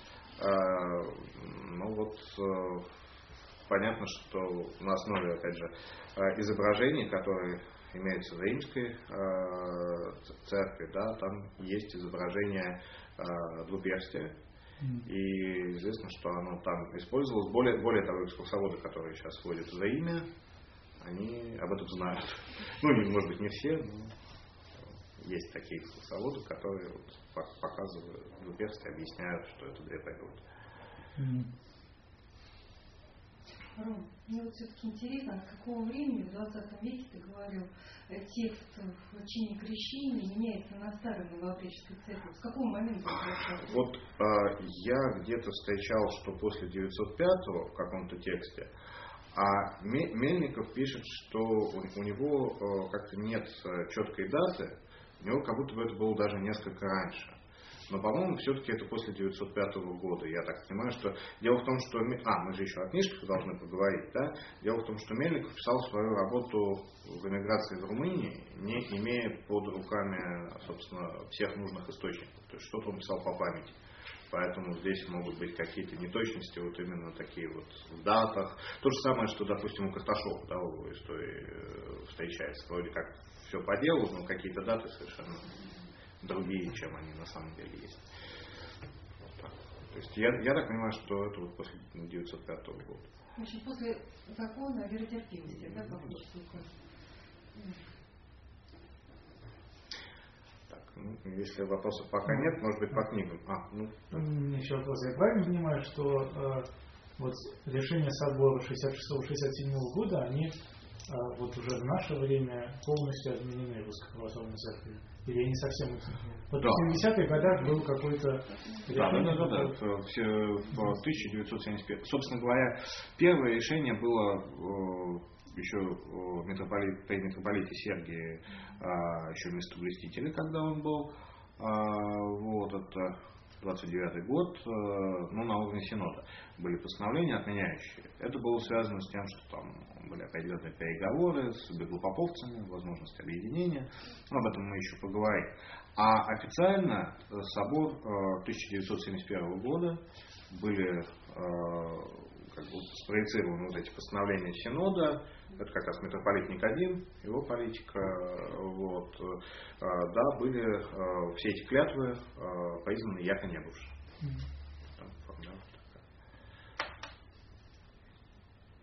Ну, давайте о книгах немножко, да. А, вот эта вот книжка а, Федора Мельникова «Краткая история древней православной старовеческой церкви». А, вообще, такие вот зелененькие книжечки, целая серия. У Мельникова их много. Это известный начетчик а, русской а, ну, бел, белокаинских старобрядцев, да, белокаинского согласия, то есть главного поповского а, согласия. А, человек э, энциклопедических знаний. Э, книжка, как я уже сказал, это написано была э, в эмиграции в Румынии. Жизнь его была достаточно сложной. После революции некоторое время пришлось пожить и на Кавказе, и на Дальнем Востоке, потом уехал в Румынию, сначала в Кишинев, соответственно, а потом уже в Мануиловку, когда уже советские войска вошли на территорию Молдавии, перемещается в румынскую Молдову, там доживает в монастыре в Мануиловке свою жизнь. Вот там уже была написана эта работа, поэтому, еще раз говорю, здесь могут быть какие-то недочеты в плане вот дат. Что касается Мельникова, советую читать, но сразу предупреждаю, что а, где-то могут быть достаточно резкие такие высказывания, выпады. Он человек такой был, он а, так же, как вот э, у беспоповцев а, Лев Феоктистович Пичугин, это в первую очередь полемист, то есть человек диспутов, поэтому иногда и на бумагу просачивается такая жесткая э, полемическая волна. Э, в первую очередь советую читать вот краткую историю, и еще есть интересная такая книжка «Блуждающее богословие», где Мельников пытается э, сопоставить те противоречия, которые есть э, в современном для него э, нововречестве, и богословские, и э, богослужебные, он как бы дает разные источники и вот показывает, что вот здесь вот там влияние католической церкви, а здесь вот сами что-то придумали, а вот здесь вот. И как бы вот на этих противоречиях. Единственный минус, конечно, что он не дает там ответов, как должно быть на самом деле. Но была, должна была быть вторая часть, а не успел написать. Вот. А, далее, книжки а, Николая Каптяева, уже я их немножко представил.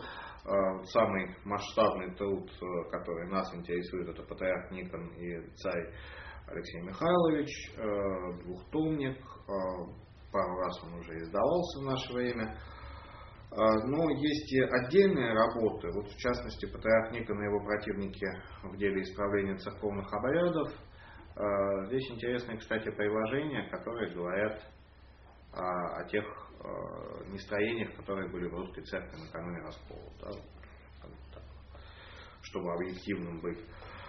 А, из э, таких книжек, которые только что вышли и которые доступны для любого, даже самого простого читателя, вот, э, наш э, белоукраинский автор Дмитрий Александрович Урушев. Э, это вот книжка «История русского староречества». Это такие легкие очерки, э, которые можно читать детям. Книжка, ну, как написано, 12+, но вот у меня крестники моложе, они спокойно читают. Но и для взрослого человека они достаточно интересны, потому что здесь нет каких-то глубоких богословствований, здесь э, такая легкая история хорошим языком. А, у него есть и другие книги. И еще обязательно книжка, которой вот сейчас нет под рукой, а, это а, уже упоминавшийся Сергей Зинковский «Русское старообрядчество». Книга у нас издавалась дважды. Первый раз издавал ее журнал «Церковь», именно первый том. А второе издание, уже более позднее, более фундаментальное, там фрагменты второго тома. То есть первый том это 17 век, собственно говоря, вот проблема разделения, о которой мы говорили. А э, вот э, что касается второго тома, то он не доделан был. Там интересные достаточно фрагменты, посвященные, например, старобрядцам и революционному движению в XIX веке. Да, то, что, в принципе, у нас как-то в 20-21 веке мало было изучено, там немножко об этом писал в свое время Субботин ну, с такой миссионерской позиции. Там есть э, политика Петра по отношению к старообрядцам, тоже интересный момент. Но это все вот отдельные очерки, которые так и не были соединены в единый том, не успел автор.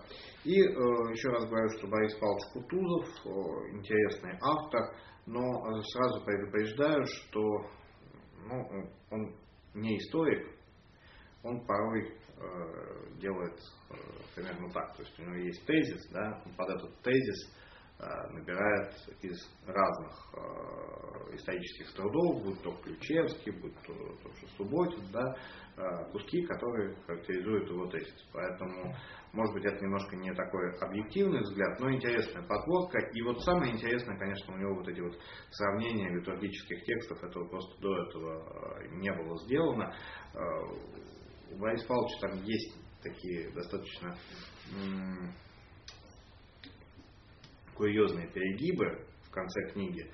Он там, начинает увлекаться, там, обсуждать на тему там, того, что вот, там, нельзя пользоваться там шурупами с крестообразными головками. Там, ну, но это не влияет на основную часть книги, как бы это уже просто вот некое такое, он уже человек очень пожилой, может быть, это его такое рвение, да. Вот. Он, э, головщик, был в Спас Андроинском монастыре. Как книга э, называется? Сейчас. Да, э, церковная, церковная реформа 17 века как идеологическая диверсия. Только есть брошюрка маленькая, а есть полноценная книга, она несколько раз переиздавалась, полноценная книга, в ней сравнение есть. А, вот, он собственно, из Русской Православной Церкви, он э, головщик был в Спас-Андрониковом монастыре долгое время, но очень много сделал для возрождения знаменного пения, переложения текстов некоторых скоряков на ноты, э, расшифровывание некоторых рукописей. Ну, такой, в интересный э, исследователь. Ну, я говорю, что он больше не историк, он больше музыковед.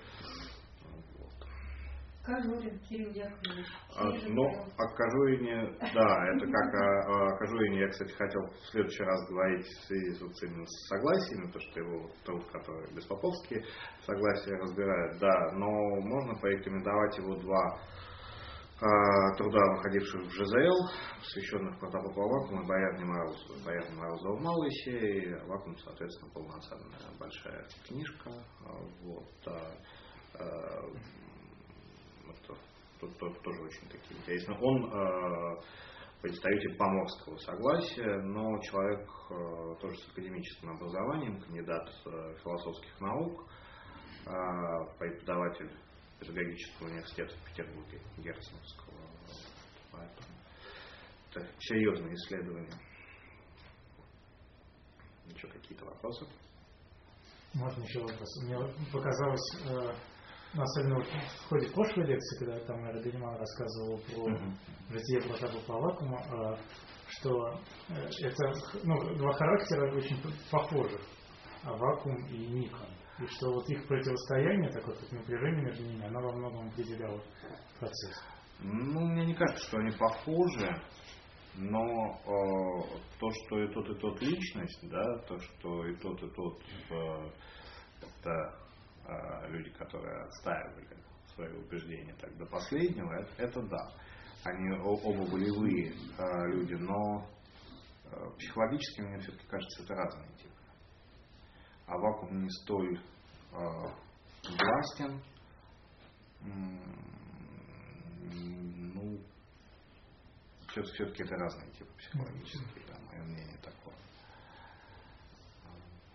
Хотя, э, безусловно, да, и тот, и тот это такие молитвенники. Никон отличался тем, что он носил тяжелейшее облачение, у него были огромные четки там, из янтаря вот такого размера, да, э, и Авакум, который тысячами бил э, поклоны да, ночами. То есть в этом плане они, конечно, сопоставимы, но так они различны а вот э, собор 1666 года, все-таки проклятия, которые были на кораблях, подкрепление как бы э, э, этого решения обосновывалось чем? Все-таки это же собор, серьезное мероприятие, а, только лишь политическими соображениями на тот момент? Или же Э, была какая-то база? Ну, э, здесь как бы общее проклятие, оно так не обосновывается, это уже итог, да. А вот в следующий раз мы, наверное, вот то, что я не успел, да, разобрать вот, э, все вот эти вот различия, там по поводу каждого различия мы скажем, как оно обосновывалось. Вот я начал про это говорить, что вот троеперстие обосновывалось там э, неравностью перстов, да, вот там есть такая база по поводу каждого конкретного постановления, которое вводится новое или уничтожается старое, да.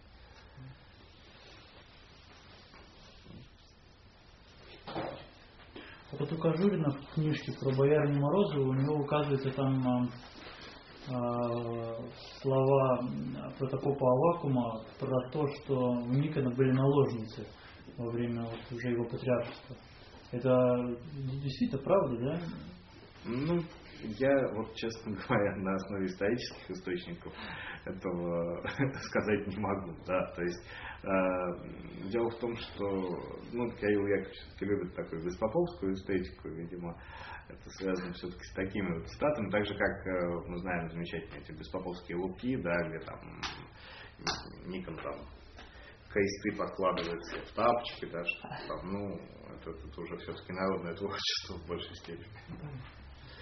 Надо сказать, что в, в то же время наложницы были у греческих патриархов некоторых, это, кстати, абсолютно у греков, безусловно, да. греков, у греков, конечно. хотел брать пример, ну, почему бы и нет, почему бы не Я все-таки, я все-таки не думаю, все-таки я не думаю. А, кстати, ну, если уж можно тогда, ну, как подобрать в любом приличном обществе, э, я представлюсь, потому что Роман Валерьевич знаю очень давно, мы вместе учились на истфаке, я тоже историк, Вадим Венедиктов, тоже кандидат исторических наук. И вот я бы хотел задать такой вопрос, но, наверное, он, наверное, будет также нашим лекторам рассмотрен в следующих встречах, а именно то, что у нас очень любят в России отмечать всякие праздники, юбилеи, и вот сейчас 70-летие Победы, может быть, в этом году кто-то будет отмечать 200-летие Венского конгресса, там еще какие-то даты, но ведь как-то напрашивается, что в следующем году будет 350-летие как раз того самого собора, о котором сегодня а, лектор так много рассказывал, говорил, наверное, продолжит. И, кстати, в этом же году, а именно в следующем, а, будет восстановлена вот эта обитель Новый Иерусалим. И по случаю этого, наверное, будут большие торжества. А, наверное, мало кто знает, что патриарх Кирилл, он так же, как и Никон, полу Мордвин, то есть они как-то и а, генетически друг на друга похожи, наверное, и судьбами, хотя, ну, конечно, у патриарха Кирилла, к счастью или к несчастью, не было детей, а у Никона был такой период. в жизни семейной. И вот я бы хотел поинтересоваться, может быть, конечно, автор, а точнее наш лектор об этом скажет еще и в следующий раз. Вообще, что это вот за идея у Никона с Новым Иерусалимом? Э, потому что ну, понятная концепция Москва Третий Рим, а вот такой вот поворот а, к Иерусалиму, и при том, насколько вот мне известно каких-то источников, а, где бы раскрывалась эта идея, почему именно Новый Иерусалим теперь у нас здесь появляется, а, скажем, не что-то иное, вот мне лично как-то до сих пор это не ясно. И вообще, как э, старообрядцы относятся к этому месту? посещают ли они его, потому что, насколько мне известно, в этом монастыре уже даже есть культ э, патриарха Никона, и некоторые его, свято, его также, также считают святым, да, местно святым. А вообще, что это место значит для современного старообрядчества в контексте вот того, что в следующем году будут там праздновать воссоздание этой обители? Вообще нет ли вот какого-то символа, уж не знаю, там, последних времен, э, апокалипсиса, э, ну и так далее. Хотя, конечно, слишком мрачно, естественно, я бы не хотел подать в какую-то эсхатологию, но она все-таки присуща, конечно же, старообрядчеству. Не, не мне, вот, да. насколько это, чего это предвестие, да. А, вот. а что касается отношения старообрядчества, ну, Наши студенты нашего духовного училища туда ездили, смотрели. В общем, конечно, отношение у них к э, Никону, понятное дело, сугубо негативное, но в данном случае это еще памятник э, все-таки 17 века, один из наиболее таких э, интересных, да, пусть и во многом восстановленных в последнее время, там, да, какие-то моменты там реконструированы. Вот, поэтому, ну, мне кажется, что э, с точки зрения старовечества какого-то такого достаточно равнодушное отношение. Да? Другой вопрос, почему этот проект финансируется, а многие проекты не финансируются, но это мы можем много таких проектов найти, да, которые э, вызывают некие вопросы. Да? Там, ну, как, э, Сейчас, кстати, очень интересный момент. Оттуда э, значит, одной из ключевых сотрудниц перевели директором музея космонавтики в Калугу.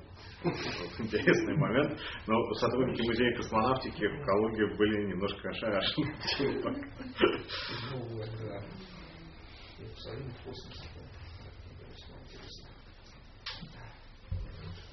Спасибо. Давайте на этом завершим. Благодарю. Если э, вы можете поблагодарить портал предания за организацию этой лекции, положив деньги вот в тот ящичек. Мы сделаем еще много таких прекрасных лекций.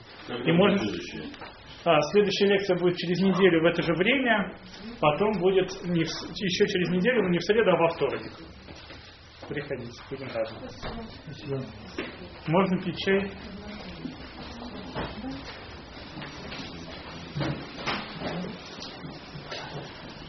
Спасибо. Еще если можно, можете мне сказать, откуда вы узнали о лекции? Мы пытаемся понять, где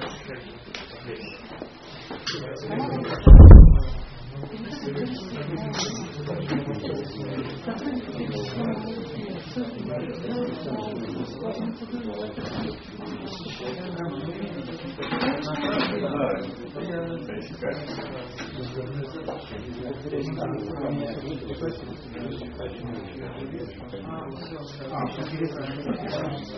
тебе понравилось. Очень тебе понравилось, потому что, ну, как мы здесь. А это цикл лекции, да? Это только 4 лекции. А посвящение, собственно, о чем? Разделение на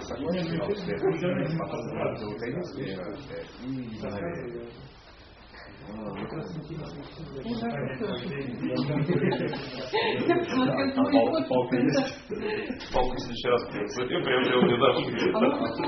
Давайте я вас Можно, да, я сейчас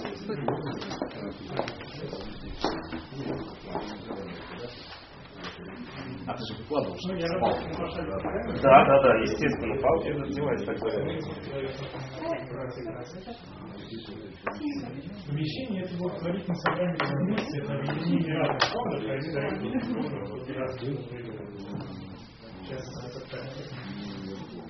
Другой фонд тут организовал лекцию по. Очень разнообразно. Спасибо вам.